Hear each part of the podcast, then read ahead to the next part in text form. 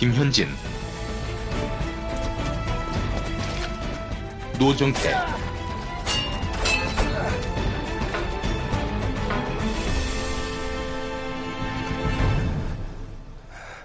맹정전 방송 가능하겠어요, 현진 씨? 아유, 내가 다 걱정이 되네. 오늘 정태 씨한테 혼자 하라 그럴까? 안 돼, 그럴 순 없지 이러면서.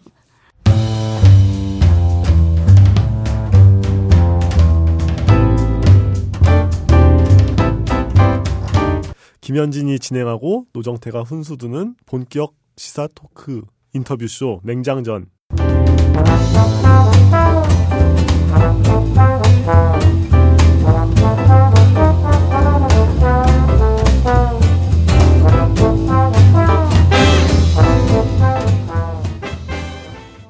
오늘 오프닝은 제가 하게 됐습니다. 왜냐하면 김현진 씨가 7박 8일이죠. 7박 8일 맞죠? 8박 9일이에요. 8박 9일, 8박 9일 동안 콜트 콜텍 농성장, 그러니까 지금 여의도 한나라당사, 아니 새누리당사 앞에 있는데요. 여의도 새누리당사 앞에 있는 콜트 콜텍 농성장에서 동조 단식 투쟁을 하고 오셨기 때문에 많이 이제 좀 컨디션이 안 좋아지셨어요. 하지만 불굴의 의지로 일단 여기 오셨습니다. 오셨는데 좀 목을 아끼고 싶다 이런 말씀을 하셔서 제가 오늘 오프닝을 대신 맡았습니다. 여태까지 이제 저희가 주로 저희들보다 연령대가 많이 높은 분들을 모셔왔죠. 그리고 또 노인 전문 예. 팟캐스트. 네. 또 오른쪽에 계신 분들을 많이 모셔왔는데 이제 방향 한번 확 틀어봤습니다. 왼쪽의 정치인 그리고 가장 젊은 정치인으로 꼽히는 그분인데요. 다들 아마 아실 거예요. 예, 대한민국 제 20대 대통령 조성주 씨를 소개합니다. 와. 반갑습니다. 오늘 최초로 사상 검증, 수질 검사 한번 철저하게. 예, 저는 오늘 킁킁 짭짭 기침 뭐 각종 모든 걸 다 할 거예요. 그러니까 뭐 좀 어쩔 수 없고요. 하여튼 모셨는데 뭐 20대 대통령 그럴 때마다 눈이 반짝반짝 하더라. 이게 욕망을 숨길 수가 없었어요. 근데 이제 인생의 반환점을 조금 넘었지만 본인의 바이오그래피를 들 수 있는 한 저희 청취자들한테 자세히 얘기해 주세요. 네, 알겠습니다. 아, 얘기해 달라니까. 아, 지금 얘기하는 네, 거예요? 네. 아, 예. 뭐 소통 이렇게 안 되고 대통령 하겠어? 네. 아직 뭐, 초짜라. 어, 저는 1978년에 태어났습니다. 예. 그러니까 지금 38이라서요. 이제 사실. 반환점을 넘지 않았죠? 예. 그리고 청년이라 지금 기대. 수명이 130세래요. 아, 그래요? 네. 우리 130세까지 살아야 되는 거예요? 그러니까 이 아. 지옥에서. 지겹다. 네. 1978년에 태어났습니다. 그러니까 말띠죠. 예. 음, 그리고 혈액형은 B형, 음. 어, 정말 자세하다. 네. 별자리는 전갈자. 예. 전갈자 B형은 정말 성격이 나쁜 남자라고 그러더라고요. 아, 네. 어, 그렇고요. 제가 어, 인천에서 태어났는데 일란성 쌍둥이에요. 아, 어. 네, 일란성 쌍둥이 형제로 태어났죠. 제가 형이고 예. 동생이 있습니다. 예. 똑같이 생긴 동생이 있어요. 그래서 아, 요즘에 일정이 하도 많아가지고 피곤하면 그냥 예. 동생을 대신 보내기도 합니다. 네. 근데 이제 형제는 딱 그게 일란성 쌍둥이 둘인데 그냥 평범한 인천에 이제 노동자 공장에 다니시는 이제 노동자의 아들로 태어난 거죠. 예. 네. 어머니는 그냥 전업주부 하셨고 어, 사실은 어릴 때는 이사를 워낙 많이 다녔는데 예. 초등학교 저학년 때 이제 인천에 다시 그러니까 뭐 부천 부산으로 다시 이사를 음, 갔다가 네. 원래 이제 지금은 좀 그런 경우가 있는지 모르겠는데 예전에는 아마 이제 현진 씨나 노동태 씨도 기억하시겠지만 이제 집이 좀 가난하면 입을 줄인다고 예, 그렇죠. 한 명을 이제 형제 중 한두 명을 이제 외갓댁이나 어디 딴 데 보내기도 하잖아요. 예. 하여튼 뭐 그러면서 이제 뭐 이사도 많이 다니고 했다가 어, 인천에서 초중고를 나왔죠. 예. 그냥 뭐 평범하게 공부해가지고 저는 과학자가 꿈이었어요. 네, 네. 천문학자. 그렇죠. 정확히는 네. 천체 물리학자, 천문학자가 꿈이어가지고 어 이제 잘못됐던 거죠. 중학교 때 이제 칼 세이건의 코스모스. 예. 아 너무 아름답다 우주는. 그래서 이제 과학자가 돼야겠다. 예. 결심하고 그냥 대학까지 쭉 온 거예요. 예. 중간에 뭐 이렇게 고민도 없이 어 그래서 뭐 천문학이 있는 예. 학과가 있는 학교가 이제 한국에 지금은 몇 개 모르겠는데 그때 몇 개 안 됐어요. 예, 그렇죠. 그래가지고 이제 대학까지 그냥 쭉 왔습니다. 예. 근데 큰 착각을 한 거죠. 여러분 아시는지 모르지만 이제 칼세건이라는 분은 코스모스란 책에서 굉장히 우주와 과학에 대해서 아름답게 쓰거든요. 예. 어, 노벨상을 받으신 게 아니라 퓰리처상을 받으셨어요. 그렇죠. 사실은 제가 매료된 건 칼세건이 글인데 그게 과학으로 착각하고 내가 과학을 좋아한다고 착각한 거죠. 저는 과학은 아시겠지만 수학과 물리잖아요. 예. 계산하는 건데 저는 뭐 그런 쪽에 전혀 재능이 없더라고요. 음. 대학 와서 이제 아 나는 이게 아니구나 알게 됐는데 어 운이 좋은 건지 사실은 운이 나쁜 건지 어 학생 운동을 하는 선배들을 자연스레 만나게 되고 학생 운동을 하게 되고 학생 운동이 먼저 찾아왔나요? 아니면 학생 운동을 찾아가셨나요? 아 찾아가는 스타일이 아니고요. 예. 사실은 제가 이제 중학교 때부터 단짝 친구가 대학까지 같이 왔어요. 오, 예. 우리 대학에 가면 대학생들의 로망, 뭐 동아리 같은 걸 한번 해보자. 음. 되게 폼나는 동아리들만 이렇게 한번 기웃기웃 기웃기웃 하려고 했는데 예. 입학식 날 전날 술을 많이 먹고 못 갔어요 입학식을. 예. 그래가지고 입학식을 불참하고 이제 오후쯤에 갔다가 예. 저는 이제 속이 너무 안 좋아서 다시 집으로 가겠다 하고 그 단짝 친구는 학교 둘러보겠다고 했는데 고등학교 선배를 만난 거죠. 이 친구가 학교를 배회하다가 예. 그 고등학교 선배가 너 잘 만났다. 예.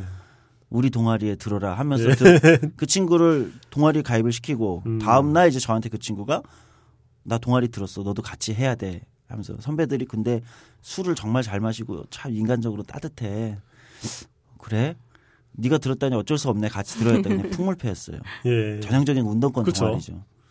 풍물패 방에 들어가자마자 벽에 어, 구속된 선배들의 면회 일정표가 붙어 예.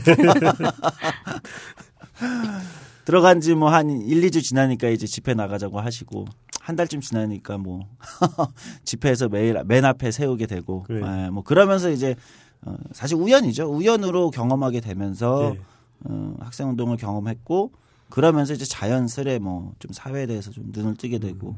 바뀌게 된 거죠. 가뜩이나 뭐 제가 하고 싶었던 천문학에 재능이 없다는 거를 첫 학기 중간고사를 보고 나서 순식간에 깨달았기 때문에 내가 네. 풀수 없는 문제들 그렇게 살아왔어요. 천체 물리학과는 별 관찰하고 뭐 이런다고 이제 뭐 담요 뒤집어 쓰고 뭐 산에 올라가고 이런 거 하지 않나요? 이제 안 하나요? 그 안에서 예. 관측 쪽 하시는 분들은 이제 그렇게 하는데 예. 관측 천문학이 있고 그게 아닌 이제 수리나 데이터를- 물리 쪽에 예, 데이터를 응, 응, 천문학이 가는. 있고. 그러니까 이제 어, 그게 좀 구분이 되죠. 예. 예. 그래도 이제 기본은 물리와 수학이 가장 기본이 되는 학문이라고 할수 있죠. 갑자기 그게 왜 생각이 났냐 하면은 이렇게 이제 진보 운동을 하다 보면 추운 데서 장기간 떠나야 네. 될 일이 많잖아요. 혹시 그때 이제 그 현장 실습을 통해서 산에서 단련한 뭐 체력 같은 게 있나? 하는 전혀 없습니다. 저는 예. 뭐 공부를 거의 하지 않았기 때문에 아마- 수업을 거의 들어가지 않았기 네. 때문에요. 예. 이 사람이 뭔데 왜 정- 혈액형이 B형인 것까지 알아야 돼? 뭐 이런 생각을 하시는 분들 계실지 모르겠는데 올해 몇 월이죠? 제가 깜빡했는데 가을쯤이었죠? 그 6월에, 정, 음. 6월이었나요? 네. 정의당에서 당 대표로 아 누가 나왔대더라. 근데 굉장히 선풍을 일으켰다. 그렇게 딱 얘기하면 아마 아실 분들 계실 거예요. 그러니까 이분은 정치인이란 말이죠. 근데 옛날에 몇 년 전에 청년 유니온, 또 청년 유니온에도 굉장히 처음부터 참여를 하셨는데 그때 농담하면서 정치인 보좌관을 하셨는데 고졸신하다 이러면서 막 그랬던 기억이 나요.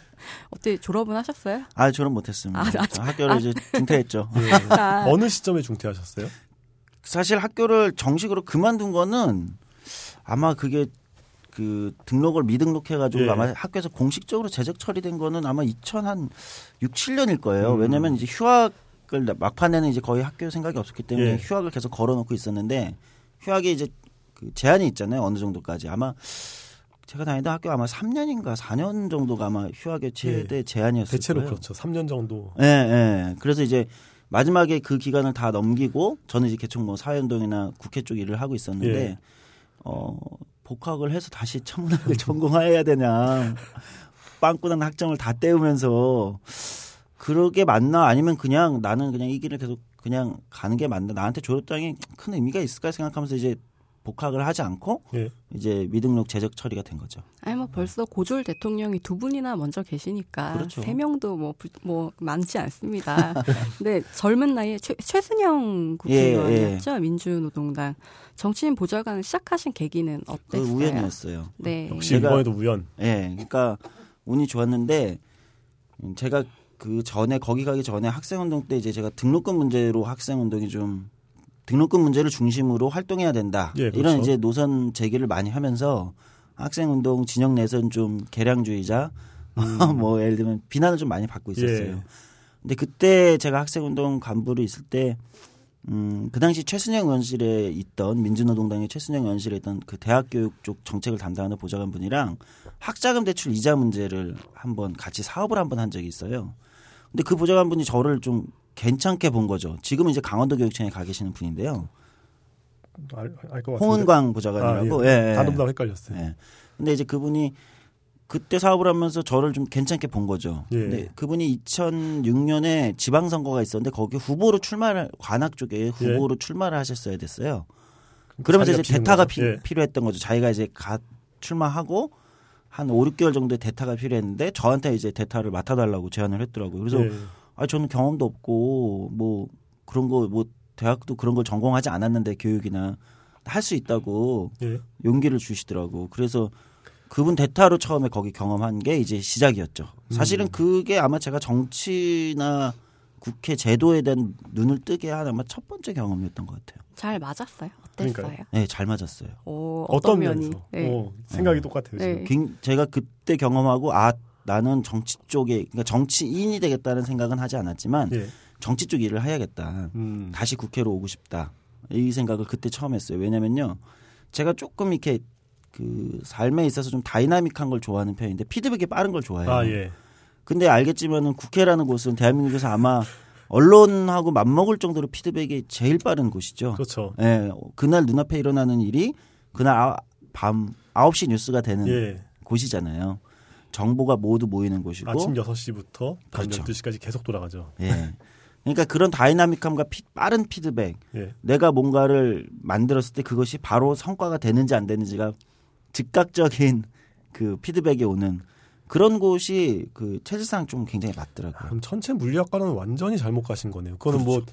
몇십억 년 단위 뭐 이런 단위가 이게 초 뭐 이런 게 아니잖아요. 이렇게 억년, 광년 뭐 이런 건데 한 권의 책이 사람의 인생을 이렇게 칼세이건이 나빴다. 예, 칼세이건이 글을 그렇게까지 잘 쓸 필요는 없었는데. 그 칼세군 때문에 인생 망치는 사람들 많아요. 네, 자기가 과학 과학자 되고 싶어서 갔다가 전혀 재능이 없다는 걸 깨닫고 어, 수만 명 될 걸요? 그거를 세이거니즘이라고 해요. 영어 쪽에서 영어 아, 영미 그래요? 쪽에서 아예 용어가 있어요. 아, 그러니까 영화가 이 있군요. 과학자가 대중적인 글쓰기에 집중 집중하고 그러다 음. 보니까 이제 과학의 연성화가 이루어지면서 동시에 사람들이 이렇게 과학에 대해서 과도한 대중, 대중 적 판타지가 생기는 거를 예, 세이거니즘이라고도 하는데 예, 제가 바로 그 예. 그거 역시 전형적인 피해자입니다. 우리의 똘똘이 스머프야. 네, 뭐든지 다 알고 있어. 근데 스스로를 진보 정치 2세대라고 규정하시는데 그에 대한 근거를 좀 들어주세요. 그렇죠. 사실 딱이 세대라고 하긴 곤란한 측면이 있잖아요. 예. 언제부터 마, 잡느냐에. 심상정이 따라서. 언제 그렇죠. 내가 너를 예. 낳았니 이렇게 말할 예. 수도 있는 거잖아요. 얼마 얼마 전에 그 어떤 행사장에서 그 서강대 손호철 정치학하신 이제 네. 손호철 교수님을 만났는데 그분이 이제 갑자기 저를 반가워하시며 아 뭐 얘기에 다 동의를 하는데 진보 정치 2세대 만에 동의 못 한다서 아 예 뭐 어떤 말씀이십니까 선생님 그러니까 역사적으로 보면 5세대에 해당한다. 그렇죠. 학술적으로는 당시는 진보 정치 5세대에 해당한다 이렇게 네. 하면서 조봉암 시절부터 뭐 이렇게 얘기를 하시더라고요. 옛날 네. 옛날에 이러면서 이게 아 그래가지고 아 예 알겠습니다. 그러고 이제 돌아섰는데 이건 다분히 이제 뭐 그 구호적인 측면이 있죠 진보 정치 예, 그렇죠. 그러니까 이제 당시 당 대표 선거를 나오면서 이제 아 노회찬 심상정 두 분과 나를 어- 선거라는 건 어떻게든 차별화를 시켜야 되는 거잖아요. 어떻게 차별화 시킬까? 그 차별화는 생물학적 연령만이 아니라 가지고 있는 문제 의식이나 이런 거가 다른 것을 어떻게 보여주면 될까라고 하다가 이제 여러 가지 용어들을 그때 이제 출마 선언문에 집어넣게 되고 그 중에 용어 하나가 원래 진보 정치 2세대였어요. 예. 근데 원래 솔직히 여기서 처음 밝히면 진보 정치 2세대, 2세대 진보 정치라는 것을 처음에 어떤 대표적인 슬로건으로 생각해서 넣은 건 아니었어요. 예. 출마 선언문에 한잘 문장으로 넣은 거예요. 먹힌 거 같지 않으세요? 근데 그게 확 네. 그 주목을 받더라고요. 그 예. 단어가. 그래서 원래는 세대 교체, 세대 구분을 좀 어, 피하려고 했었거든요. 그 선거 출마 당시에. 근데 어쨌든 그게 화제가 되면서 진보 정치 2세대에게 이제 화두가 된 건데 저는 이제 연령적인 부분보다는 내용적인 차이를 좀 얘기하고 싶어요. 노회찬 심상정 그 지금 대표님이나 뭐 선배님들 이제 훌륭한 일들을 해오셨는데 여전히 이제 그것은 1980년대, 90년대 초에 기반한 한국의 전통적인 어떤 사회 운동에 기반한 어떤 거기서 출발했던 어떤 진보 정치 이거라면 저는 조금 다른 2000년대 이후에 출현한 다른 사회 운동 또는 청년 운동, 시민 운동 어, 좀 이런 문제 의식에 기반하고 있다 이렇게 주장하면서 이제 진보 정치 2세대, 2세대 진보 정치 이렇게 얘기하고 싶었던 거죠. 그래서 이제 그 결과 1차 투표에서 사실 아무도 1차 투표를 통과할 거라고 낙관적인 기대를 해주진 않았던 것 같은데 네. 근데 통과를 하셨잖아요. 그때 아니죠. 통과를 어? 못한 거죠. 잠깐 2차를 못, 아, 결선을 못 가신 건가요? 예, 결선에 진출에 실패한 겁니다. 3등을 하면서 4명 중에 3등을 한 건데요. 네. 아, 제가 머릿속에 착각을 했는데 네. 어쨌건 이제 17%를 득표를 하셨잖아요. 사실 말하자면 충분히 한쪽을 흔들 수 있으면 누구 한 사람을 흔들거나 한쪽에 붙으면 이제 네. 확 몰아줄 수 있을 정도의 덩어리를 만드신 셈인데 표 덩어리를 네. 근데 만족하시나요? 많이 얻었다고 생각하시나요? 이제 당시에 선거 기간에는 자신감을 보여야 되잖아요. 네. 원래 모든 후보는 모든 후보는 당선될 거라고 생각하십니까? 이런 질문을 받은 당연합니다. 예. 당선될 수 있습니다. 이렇게 얘기했지만 좀 내부적으로는 또 냉정해야 되지 않습니까? 예. 이게 어, 내적으로 선본원들이랑 판단했던 거는 저희가 딱 1차 투표 개, 그 결과가 나오기 직전에 1,300표 나올 거다. 그러니까 17% 나올 거다라고 예측을 딱 했어요. 아. 딱 그만큼 나왔어요. 1,266표 나와서 어, 17.2%. 저한테 5% 예상했었다고 했었잖아요. 아니 처음에 사람들은 이제 5% 네. 음, 5% 받을 거다 꼴찌로 네. 5% 정도 받으면 선전한 걸 거다라고 이제 당내 예측은 대부분 아, 그렇게 예상을 했었죠. 근데 저희는 어 그거보다는 좀 선전할 수 있다라는 판단은 있었습니다. 그 판단의 근거가 어떻게 됐었는지 얘기를 하셔도 되나요? 그러니까 예를 들어서 당 내에 유권자들 중에서 이 조직은 나를 지지하고 이건 지지 안 하고 뭐 이런 식으로 생각을 했을 때 그러니까 계산이 나오잖아요. 그래서 계산이 맞은 거잖아요. 그럼 누구의 지지를 어떻게 받았다? 예, 얘기할 수 있습니다. 아, 예. 그 당시 이제 정의당의 총 그 당대표 선거에 참여한 유권자가 9,700명. 예. 그 중에 이제 투표율이 뭐 거의 80%에 육박했기 때문에 네. 뭐한 8천 명 이상이 이제 투표를 하셨다고 봐, 봐야 되는데 어 저희가 이제 선거 초반부터 이 그 당원들한테 이제 여러 가지 메시지를 보내면서 피드백을 사실은 받으면서 분석을 좀 했어요. 예. 어, 조성주 후보의 메시지에 공감하는 연령대, 층, 특징 이런 걸 분석을 해서 어, 어, 약간의 그, 그 이전에 이제 초보적으로 이제 그 오바마 대통령이 이제 2008년 선거 때 예. 2008년 이후에 이제 두 번째 재선에 성공할 때 2012, 12년에 재선에 성공할 때 예. 빅데이터 선거를 했다고 하는데 뭐 그 정도 수준까지는 아닌데 적어도 이제 이게 규모가 한 9천 명 정도니까 9, 9,700명 정도 규모에서 초벌적인 시도는 해볼 수 있겠다 생각했어요. 그래서 저희 메시지에 공감하는 층의 연령대하고 특징, 지역 이런 걸 초보적인 분석을 했고요. 그런 걸 통해서 이제 대충 이 정도 나올 거다라고 예측을 했어요. 그러니까 이제 정의당 선거가 과거의 진보정당 선거들처럼 뭐 정파 투표가 지배하는 선거가 아니어서 상대적으로 좀 수월했죠. 그런 아. 오히려 예측이 수월했다. 그러니까 저는 이제 질문을 드렸을 때 내부에 어떤 조직이 있고 그게 1000표 정도 나오고 다른 조직이 있고 이게 뭐 500표 정도 나오고 전혀 그렇지 않았습니다. 예. 저희 딱 조직표 갖고 있던 거는 50표. 50표. 네, 처음에 50표에서 딱 해놓고 시작한 겁니다. 음, 요새 학생회 선거 뭐 이렇게 하나요? 그러니까 제가 네. 뭐 저는 이제 졸업한 지 한참 됐으니까 대학교 총학생회 선거도 그렇고 아니면 뭐저 저 잠깐 예전에 민주노동당에 있었는데 뭐 그냥 당원이었던 거죠. 근데 그럴 때도 이렇게 이제 뭐 연령대와 뭐 투표율 같은 걸 놓고 계산을 해가지고 자신들의 표를 예측해서 그 결과가 예측대로 나왔다라고 얘기하는 선본을 본 적이 없어요. 아 예. 예, 다 까고 나면은 막 아 뭐 이게 뭐 알고 보니까 뭐 공대가 배신했네 알고 네. 보니까 뭐 법대가 법대 주사가 예, 그 법대 네. 선본에 뭐 주사 여- 여자애가 예쁜 애가 있어가지고 얘가 뭐 어떻게 됐네 뭐 이런 식의 검증 불가능한 얘기만 계속 하는데 네, 네. 지금 뭔가 진보 정치의 정당 내 투표에 있어서 가설을 수립하고 그 가설에 가설이 옳았다라고 확인을 하신 거잖아요. 예. 그러니까 저는 이런 투표의 얘기를 들어본 적이 없어서 어떻게 뭐 이런 그러니까 사고 방식이나 아니면 이제 선본의 운영 프로세스 같은 게 어떻게 이렇게 귀착되었나 이게 좀 중요한 얘기가 될 것 같아요. 예, 그렇죠. 그러니까 그거는 저희가 이번에 2세대 진보 정치 주장하면서 이제 진보 정당 진보 정치가 달라져야 된다라고 주장을 하면서 네. 또 하나는 그거를 구체적으로 선거 과정에서 또 보여줘야 되거든요. 예.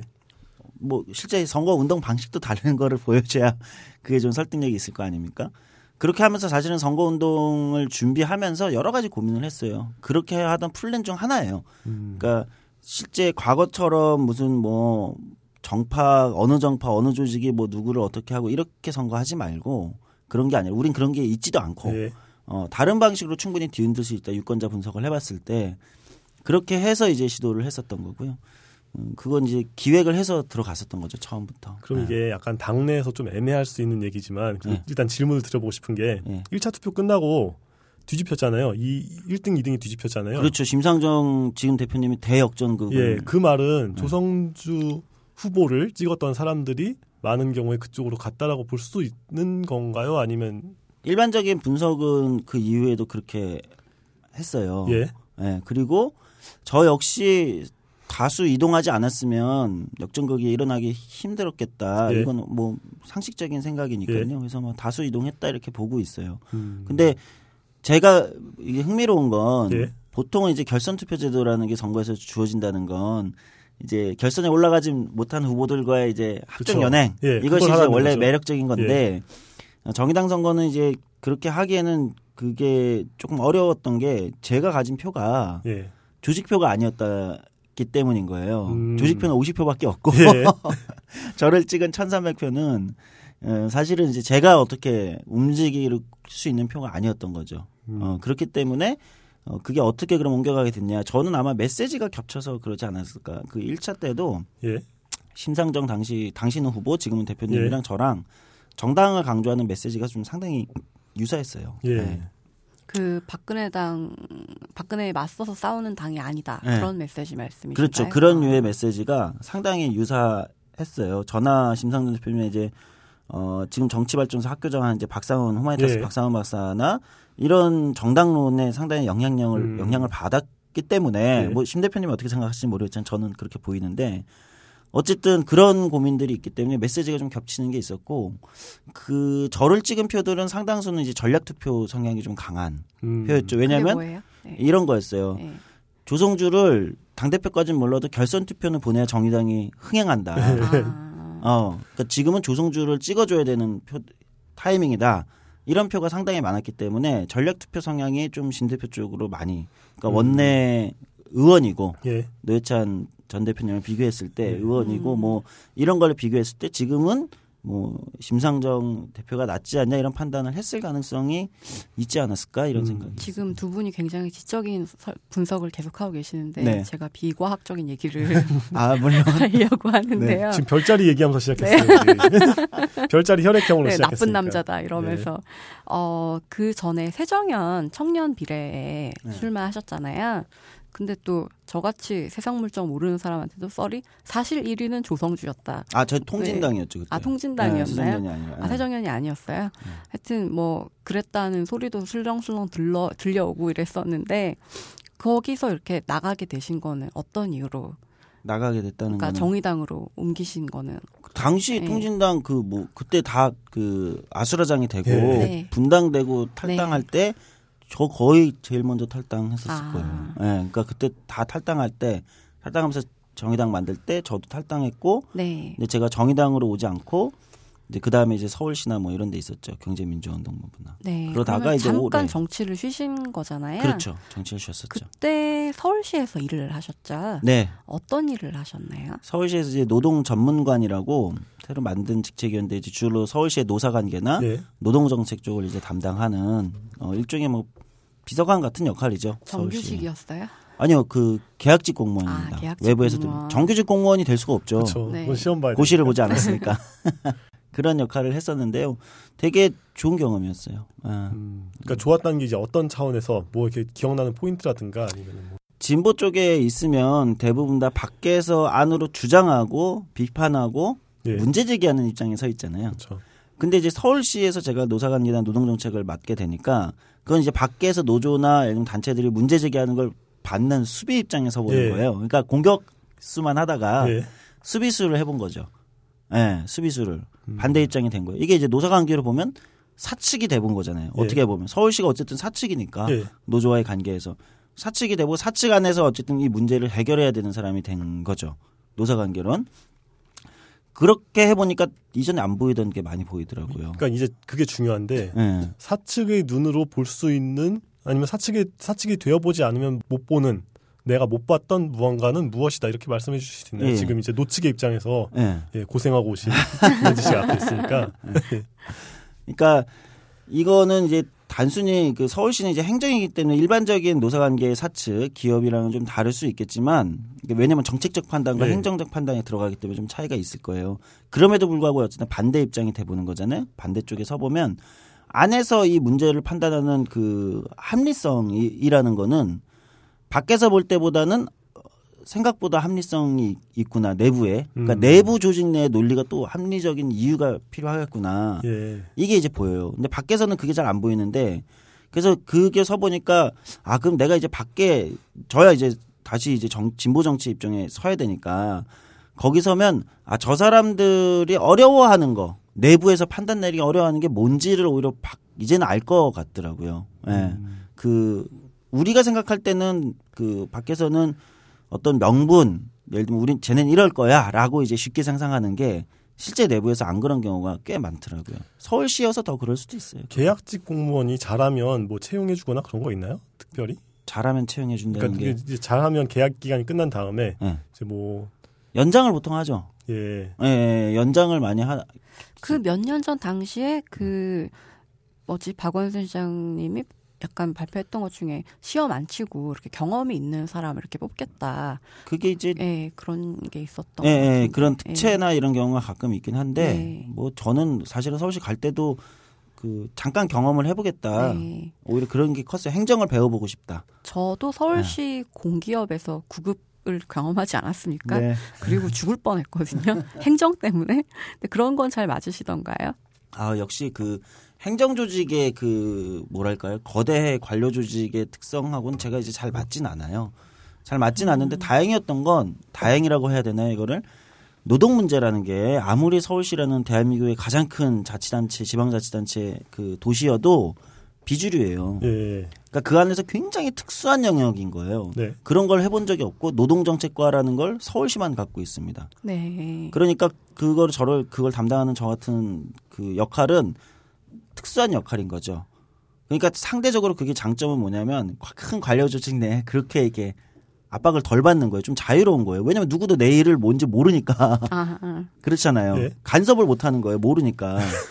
근데 체제를 다 만들어 놓고 나와야 되잖아요. 그렇죠. 그게 예. 제일 고민스러운 지점이에요. 예. 그게 제일 고민스러워서 사실은 그 그때 같이 일하시던 공무원분들에게 노동 문제를 이해시키는 교육에 굉장히 사실은 음. 힘을 많이 썼어요. 일주일에 한 번씩 교육하고. 예. 예. 근데 많은 경우, 그러니까 되게 많다고 할 수는 없겠지만 아무튼 적지 않은 경우에 이제 그렇게 제도 내에서 뭘 바꾸는 경험을, 그러니까 뭘 바꾸기 위해서 제도 내에 들어가는 경험을 한번 하면은 또 못 나오는 경우가 많잖아요. 왜냐하면 이제 아 이 안에서 내가 이렇게 조금만 더 하면 할 수 있을 것 같은데라는 그 안타까움도 있고 또 사실 이제 그 지붕이 없는 집에서 살다가 지붕이 있는 집에서 살 때 그 따스함과 편안함이라는 게 있죠. 그, 아, 나오고. 얼마나 그 따뜻한데요. 서울시가 매달 그 주는 월급 같은 그 진짜 것들. 적어요. 네. 아니 적더라도 네. 저는 좀 많이 아, 받았어요. 좋겠다. 역시 네. 구급과 이제 네. 특채 그 아, 차이가 그렇구나. 네. 이제 그거죠. 그러니까 서는 곳이 다르면 보이는 것도 달라지는데 네. 문제는 예전에 봤던 것이 보이는 그 지점에 다시 서는 건 정말 어려운 문제니까요. 네, 그렇죠. 예. 뭐 주변에서 등 따시고 배불러 보다가 네. 다시 나오는 거 힘들지 않았냐. 뭐 아, 이런 예, 그렇죠. 그 얘기를 하고 싶은 건데 말씀이죠. 이제 네. 뭐 예를 들어서 쌍둥이 동생은 말리지 않았을까 아니면은 뭐 부모님이나 주변 사람들의 지금 어떤 캐릭터인지 다 잘 아니까 체제 내에서 좀 이렇게 변화를 모색해 보는 건 어떻겠니라고 꼭 가족이 아니어도 주변 사람들도 많이 얘기를 했을 것 같거든요. 예. 네. 어떻게 그러니까 네, 예상 쉽게 예상할 수 있을 정도로 저는 들어갈 때부터 길게 있진 않겠다. 나는 배우러 온 거고 특히 한국의 진보 정당을 어차피 돌아갈 생각을 계속 하고 있었으니까 진보 정당으로 돌아갔을 때 행정 쪽 내부의 이런 경험을 해본 사람들이 좀 많았으면 좋겠다. 내가 그 어떤 시초가 됐, 그 시초는 아니지만 어쨌든 그런 역할을 좀 경험을 쌓고 가는 게 더 유리하겠다 생각 들어서 이제 갔던 거니까 제가 그만두고 나오는 건 어렵지 않았어요. 그 판단은. 근데 어, 주변에서는 대부분 이제 제- 뭐 쌍둥이 동생 저를 워낙 잘 아니까 아 그래 뭐 네가 그럴 거라 생각했다 왜 생각보다 오래 있다 생각했다 이렇게 했고요 부모님이나 예를 들면 이제 이런 분들이 아쉬워했죠 네. 왜냐하면 서울시에 뭐 또 요즘 제일 잘 나간다는 박원순 시장 밑에서 네. 음? 고위 공무원으로 있는 게 얼마나 또 저기 했겠어요. 근데 저는 뭐 워낙 단호했기 때문에 뭐 제가 워낙 그런 사람이니까 그건 오히려 뭐 음. 부모님도 결국은 뭐 말리긴 했지만 그렇진 않았고요. 그 제가 원래는 지방선거 작년 지방 2014년 지방선거 끝나고 나오려고 했어요. 박원순 시장님 재선되고. 예. 근데 조금 더 길어졌어요. 한 6개월 정도 더 했어요. 다시 음. 들어가서. 왜냐면 제가 마음에 걸렸던 건 마무리 짓지 못한 예. 노동 문제. 그러니까 뭐 음. 그때 당시 이제 남아있던 게 다산 콜센터 문제라든지 예. 몇 개가 있는데 이게 완전히 다 끝나지 않은 문제들, 진행 중인 문제들이 오히려 저를 이제 발목 잡는. 음. 이거는 마무리 짓고 나. 왜냐면 제가 담당자가 없어지면 또 노동조합 입장에서는 처음에 다- 다시 행정이랑 또 음, 담당자랑 네, 다시 그쵸. 관계를 맺어 논의를 해야 되는 이게 생기잖아요. 공백이 생기니까 그게 제일 오히려 마음 이게 발목을 잡는 문제였고 그냥 그만두는 건 어렵지 않았고 돈은 뭐 제가 그동안 워낙 간, 그 없이 살아왔어 가지고 별로 이렇게 좀 잠깐 풍족했던 거는 뭐 잠시 좋은, 좋은 추억으로 네 좋은 남기고. 추억으로 남기고 뭐 원래 생활로 돌아가는 그 제가 음. 정치인 몇 분 이렇게 뭐 24시간 따라다니면서 취재 같은 걸 해봤을 때 정말 학을 띈 게 모든 사람하고 웃으면서 악수하고 뭐 이런 걸 보면서 야 저 정치인 할 사람은 따로 태- 태어난 사람이다 이랬었는데 그런 거도 본인한테 맞다고 생각을 하세요? 제가 원래 그런 거 진짜 못하는 사람이거든요. 아 진짜요? 네. 현진 씨 어떻게 저를 이제 보셨는지 모르겠지만 제가 조금 원래 낯도 되게 가리고 좀 내향적이고 낯을 좀 많이 가리는 편이에요. 그래서 좀 수줍어하고 예. 그런 거는 어떻게 보면 정치하고는 되게 안 맞는 거죠. 예. 남들 앞에 막 이렇게 막 적극적으로 나서고 이런 거를 그렇게 잘하는 편이 아니에요. 그러니까 친해지면 이제 그걸 잘 하는데 낯선 사람들한테서 그걸 잘 못 하는데 지금은 이제 지난번 출마 이후로는 어쨌든 그거는 저한테 한번 넘어야 되는 벽 같은 거였죠. 예. 근데 한 번 그걸 넘어보고 나니까 음. 이게 사람이라는 게 또 간사한 게 한 번 딱 넘어서 그 그게 또 주는 쾌감이라는 게 있어요. 묘하게 사람들이 이제는 나를 이렇게 봐주는 아. 그게 주는 쾌감인데 저는 이게 정치인들이 오히려 이거를 그걸로 일한다고 생각해요. 그 일종의 권력감, 내가 조금 중요한 사람이 되었구나. 내가 주는 쾌감, 그게 없으면 아마 버티기 힘들지 않을까? 그, 그런 미, 억지 미소도 지어야 되고, 싫은 사람 앞에도 싫은 소리 할 수가 없고, 뭐 이런 모습들이 버티기 힘들지 않을까? 그 정치가 주는 일종의 음, 당근 같은 거죠. 아니, 그 대중을 상대할 때 그런 것도 있겠지만 이제 주변의 조력자들과 이제 뭐 아니면 그 도움을 주는 사람들 뭐 아 이- 제가 여쭤보고 싶었던 게 정태 씨가 정치를 두 가지로 정의했잖아요. 그 그게 그러니까 대중을 예. 상대할 때의 그 어떤 대중적 캐릭터로서 자신을 내세우는 정치가 있고 사실 이제 그거보다 더 중요하고 더 예를, 들어서 네. 공천 싸움을 한다 치면 그거는 정말 정치권 내부에서의 갈등이잖아요. 내가 이 사람의 편을 들어야 되고 지금 그러니까 이 타이밍에 갈아타지 않으면 갈등 같이 예. 쓸려 나갈 것이고 뭐 이런 종류의 공포가 있는 그 정치의 세계가 있는데 후자의 세계는 어떠신가요? 잘 적응이 되시나요? 잘 하시나요 원래? 그러니까 어, 예. 남들과 친해지고 친한 사람들과의 관계를 악화시키지 않으면서 공동의 목적으로 이끌어 나가는 뭐 그런 종류의 것들. 음, 질문이 그러니까 하나는 이제 대중과 이제 접촉 면에서 발생하는 정치적 그건 벌써 대답하셨고 예. 또 하나는 이제 내부 예. 그러니까 소위 가끔 뭐 언론이 정치 공학이라고 예. 쓰기도 하고 내부의 어떤 정치 이너서클에서 어. 어. 어디가 됐건 이제 이너서클이 생기잖아요. 예 그렇죠 예. 역시 두 가지로 볼 수 있을 거다 이제 외부적인 건 아까 답을 하셨 했고요 내부적인 부분은 저는 그것도 정치의 한 영역이기 때문에 예. 그런 것도 적극적으로 예, 계산하고 손잡고 예. 때로는 타협하고 배신하고 예. 배신은 안 해봤지만 배신을 하겠다. 예. 지금 근데 할수 눈빛이 있다고 번쩍였어. 네. 네, 할 수 있다고 생각해요. 예, 그런 조성주 것들 배신할 수 있다고 생각해라고 나오긴 아직 체급이 안 되시는데. 예, 그렇죠. 어, 그런 것들도 정치의 분명한 영역이다. 예. 오히려 그런 거를 잘하는 정치가가 좋은 정치가가 될 수 있다고 생각해요. 왜냐하면 자기 자기 손에 어려운 거, 그러니까 두려운 힘을 예. 권력이란 두려운 힘을 어떻게 쓸 수 있는가는 사실 거기서 더 많이 보이는. 예, 대중한테 그렇죠. 어떻게 보면 이미지를 예, 예, 잘할 수도 있는 예. 거잖아요. 그래서 그런 거 적극적으로 해야 된다고 오히려 생각하고 제가 의외로 그런 거에 좀 어두운 면이 좀 있어서 그런 거하고 잘 맞는 것 같아요. 제가 좀 음흉한 면이 있고요. 음, 또 하나는 그게 혼자 하는 게 아니라 예. 팀으로 하는 거라고 예, 생각해요. 그렇죠. 그래서 저는 제 팀을 굉장히 소중히 여기, 그러니까 음. 되게 적극적으로 어필하는 편입니다. 저에게는 팀이 있습니다. 예. 저의 팀과 같이 정치를 하는 겁니다. 그 팀이 같은 정치관을 공유하는 집단, 음. 팀은 그 집단으로서의 팀, 예. 거기에 서 있는 정치가, 정치인이 아니라 정치가 그러니까 가문을 만들고 싶은 거예요. 정치관을 공유하는 그 팀으로 승부를 하고 싶은 거고 가장 큰. 팀, 네. 가장 큰 팀은 아마 정당이겠죠. 예. 그러나 이제 그 내부에는 이제 저의 조성주 팀이 있을 거고 예. 그런 거를 적극적으로 좀 하는 편입니다. 마치 새로운 세대의 김종필을 만난 것만 같은 그런 기분이. 그게 네. 욕이에요. 대통령 되겠다고 하시잖아요, 지금. 근데 본인이 만약에 당 대표가 됐어요. 네. 그러면 노회찬 씨, 심상정 씨 직책을 뭘로 주셨을 것 같아요. 아, 사실 그- 이게 바로 아까 얘기한 그 음흉한 정치의 네. 세계의 네. 얘기인데. 아니 보통 사람들이 아 제가 뭐 도와드릴 거 있으면 얘기하세요. 이러- 네 이러잖아요. 근데 저번에 조성주 씨가 네 부탁할 거예요. 전 꼭 부탁할 거예요. 그런데 이 사람 분명히 부탁하겠구나 이런 거 있잖아요. 느낌 팍 오더라고요. 그 음흉한 정치에서 그 두 분을 어떻게 배치하셨을 것 같으세요? 저는 제가 만약에 당선됐으면 예. 노회찬 전 대표님은 당에 어, 빠르게 당을 선거 대응 체제로 전환해서 예. 선거 본부장을 노회찬 음. 전 대표에게 전 전권을 맡겼을 음. 겁니다. 예. 그리고 어, 또 하나는 두 분에게 어쨌든 선거와 이런 거에 전권을 어쨌든 다 부여를 했을 것 같아요. 예. 그래서 선거본부장의 노회찬, 그 다음에 이제 당의 실질적인 원내를 완전 리드하는 대표로서의 그 심상정, 음. 어, 이 체제를 하지 않았을까. 예. 만약에 제가 당선됐으면, 네, 그 생각을 했습니다. 자, 그럼 이제 선거에 실패하면 선거 본부장이 책임을 지고 네, 예. 당이 원내에서 욕을 먹을 때는 심 대표님이 욕을 모든 책임을 이제 떠넘기고 예. 저는 조용히 이제 정당 정당의 대표로서 이렇게 당원들을 만나며 저의 체제를 확고하게 예. 구축하는 그런 전략을 하지 않았을까? 음. 아, 예. 제가 맨날 농담으로 대한민국 제 20대 대통령 막 이러는데 만약에 당선이 됐어요. 섀도우 캐비닛 한번 이상적인 내각을 얘기 좀 해보세요. 아, 그게 그게 어렵더라고요. 네. 그 고민을 진짜 그게 누구나 해보잖아요. 근데 또 예. 아 근데 저 제가 탁 잘 안 떠오르더라고요. 음.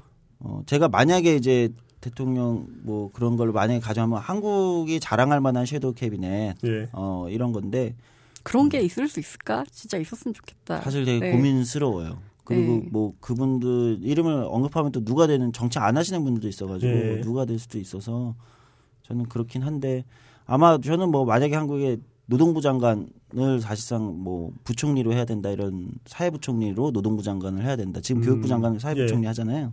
노동부 장관을 사회부 총리 해야 된다 이렇게 생각하고 초대 어 노동부 장관은 뭐 예전에 계셨던 이제 천영세 전 민주노동당 대표님이나 음. 아니면 이제 파격적으로 지금 한국노동사연구소에 계신 김유선 뭐 이런 분들이 그 진보가 자랑할 만한 섀도우 캐비넷이 될 수 있지 않을까 생각합니다. 이제 노동부 장관은 진보 인사의 무덤이잖아요. 어 그렇죠. 예. 그런데 그래서 저는 그분들이 좋을 것 같아요. 예. 저는 오히려 그분들이 훨씬 그런 걸 많이 봐오셨어가지고 이제 다르지 않을까 생각하고 뭐. 그 나머지는 사실 머릿속에 탁 안 떠오릅니다. 제가 아직 준비가 안 그러면 됐나 봐요. 조성주 정권이 네. 제시할 수 있는 특별한 공약이나 정책 같은 게 있을 수 있을까요? 어, 만약에 제가 그렇게 한다면요. 네. 어, 저는 그렇게 제시하는 건 주로 아마 사회경제적인 문제일 것 같아요. 예, 아마 노동 문제, 뭐 일자리 문제, 경제 문제 이런 쪽일 것 같은데 어, 아마 제가 가장 크게 제시할 것은 음, 그 중에서도 노동의 권리 아닐까 싶어요. 예. 음. 노동의 권리를 완전히 다로 새로 탈바꿈하는 그런 것들 얘기하고 싶어요. 뭐 다섯 시 퇴근하는 사회, 뭐 이런 것도 노동 시간의 획기적인 단축 이런 것도 좀 얘기하고 싶고 음, 그런 쪽을 많이 얘기하고 싶고 어, 외교 안보적으로도 좀 다른 사회를 만들어야 되는 거 아니냐 이런 얘기를 그때쯤은 해야 되지 않을까 싶은데 제가 뭐 그런 쪽은 현재로서는 준비가 부족해서 제가 지금 발딛고 있는 문제에 좀 집중하는 편이죠. 지금 발딛고 있는 문제는 어떤 것들입니까? 지금 발딛고 있는 문제는 제가 어, 당 대표 선거 때 얘기했던 광장 밖의 시민들 중에 주로 청년층이나 아니면 이제 비정규직이라고 우리가 표현하는 불안정 노동자들의 조금 권리를 향상할 수 있는 건 없을까? 특히 제가 많이 고민하는 건 고용 안전망 문제예요. 요즘에 뭐 청년 수당, 청년 배당 예를 들면 이제 이런 방식으로 접근하는 경우가 많은데 저는 여전히 생각보다 고전적으로 접- 고전적인 접근은 옹호하는 편입니다. 그러니까 실업급여, 실업 안전망, 고용보험이 제대로 그거 세우는 거가 더 중요하고 시급한 일이다 이렇게 생각해서 어, 저는 고용보험 개혁 문제 많이 집중하고 있고요. 하나 또는 노동시간 단축 문제 요즘 고민하고 있어요.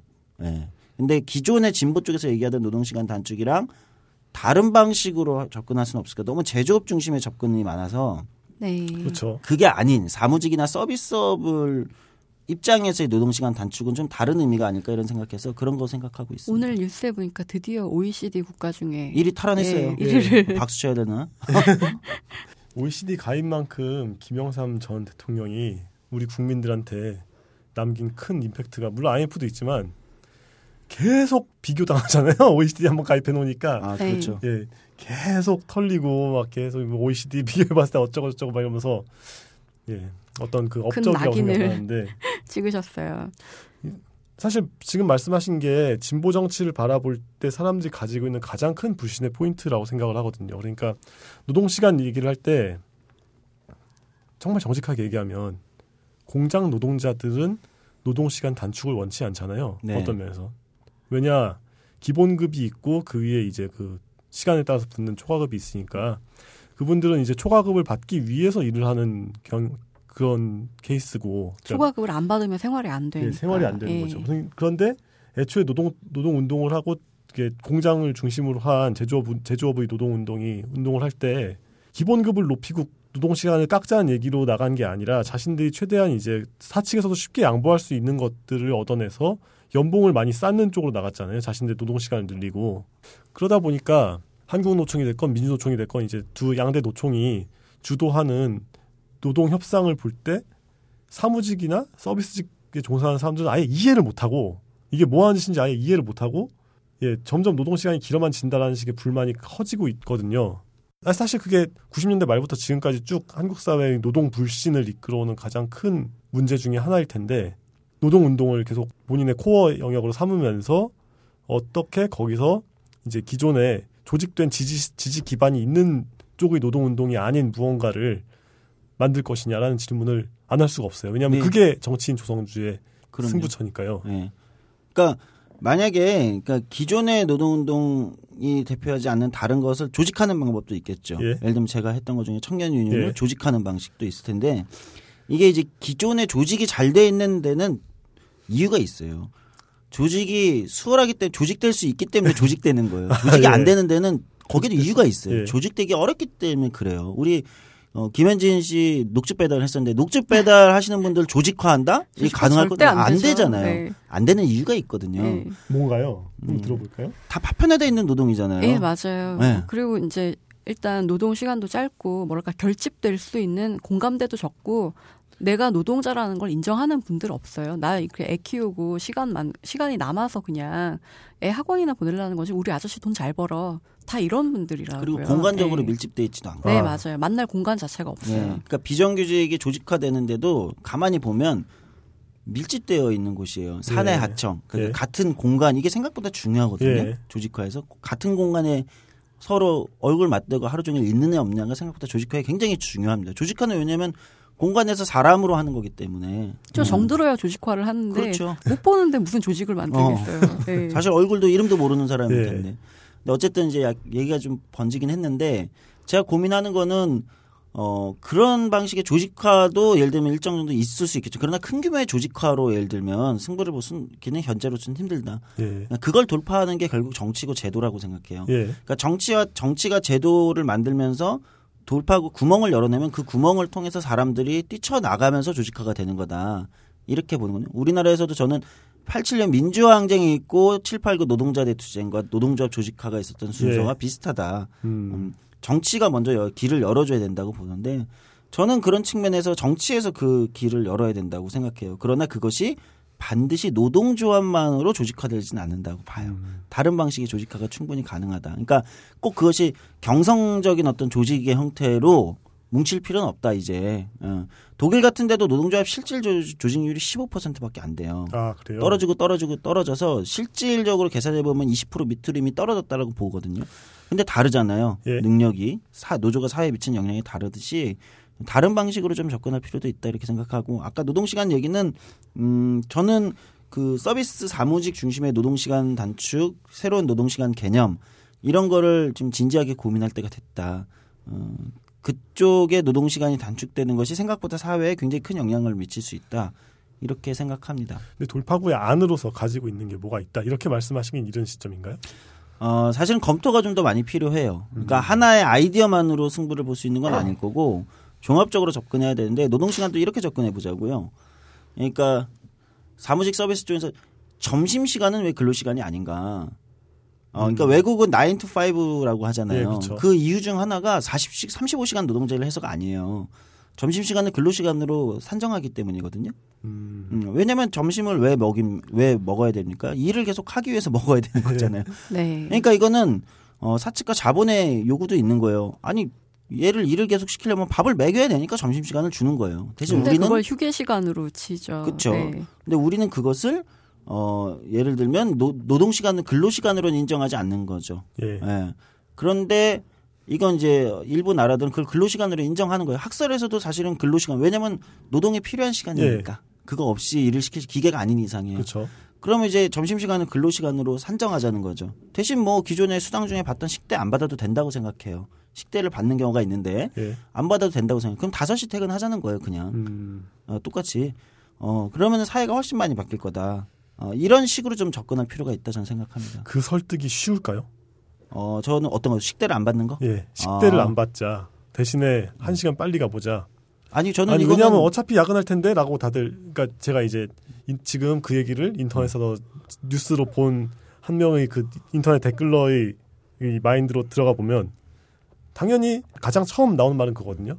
아니야 어차피 우리 여, 6시에 퇴근한 적 한 번도 없기 때문에 어차피 9시에 퇴근하거든. 그러니까 한시간 더 일하는 것밖에 안, 안 되고 점심 식대는 뺏긴다 라고 이제 얘기를 할 때 어떻게 대답하시겠습니까? 예, 그렇게 대답할 수 있지만요. 그렇게 얘기해서는 사회의 진전이 아무것도 이루어지지 않는다고 음. 생각해요. 그거와 동시에 당연히 5시, 5시, 6시에 퇴근하는 칼퇴근이 칼퇴근이 아니라 정시 퇴근이다.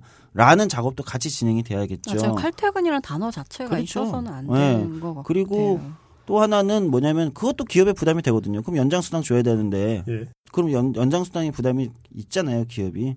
더 커지는 거니까 한 시간치가 연장 수당을 줘야 되는 할증을 해서 줘야 되는 거기 때문에 기업 부담이 있기 때문에 저는 실질적으로 단축될 거라고 음. 기업 부담이 있다고 느껴지는 게 좀 새는 얘기지만 제가 중소기업 같은 데 사무직으로 일할 때 오전 내에 관리직 아저씨들 일이요 안 해요.